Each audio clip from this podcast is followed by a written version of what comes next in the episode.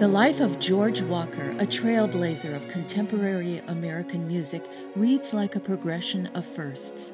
He was the first black musician to give a New York town hall recital, the first black instrumentalist to solo with the Philadelphia Orchestra, and in 1954, the first black concert pianist to tour Europe under National Concert Artists Management. But concert bookings were rare for black artists in the 1950s, so Walker pursued another first as the first black recipient of a doctorate from the Eastman School, forging a new career in academia as an award winning composer.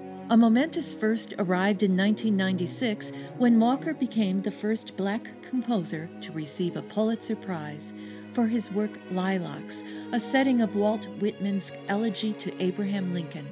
A masterful work, Lilacs demonstrates Walker's unapologetic command of rhythmic complexity and counterpoint. Walker wasn't bound by the racial expectations of his leadership. Though he found inspiration from jazz, gospel, and spirituals, he used them sparingly. I had to find my own way, he said, a way of doing something that was unique and different. The Detroit Symphony Orchestra was at the vanguard of recognizing Walker's contribution to American classical music. From being the first orchestra to record his piano concerto in the 1970s, to awarding him the Classical Roots Lifetime Achievement Award in 2001. George Walker, a great American composer, worked tirelessly to contribute to the evolution of classical music right up until the time of his death in 2018.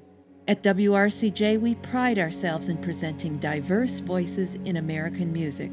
I'm Christa Grix, thanking you for your support.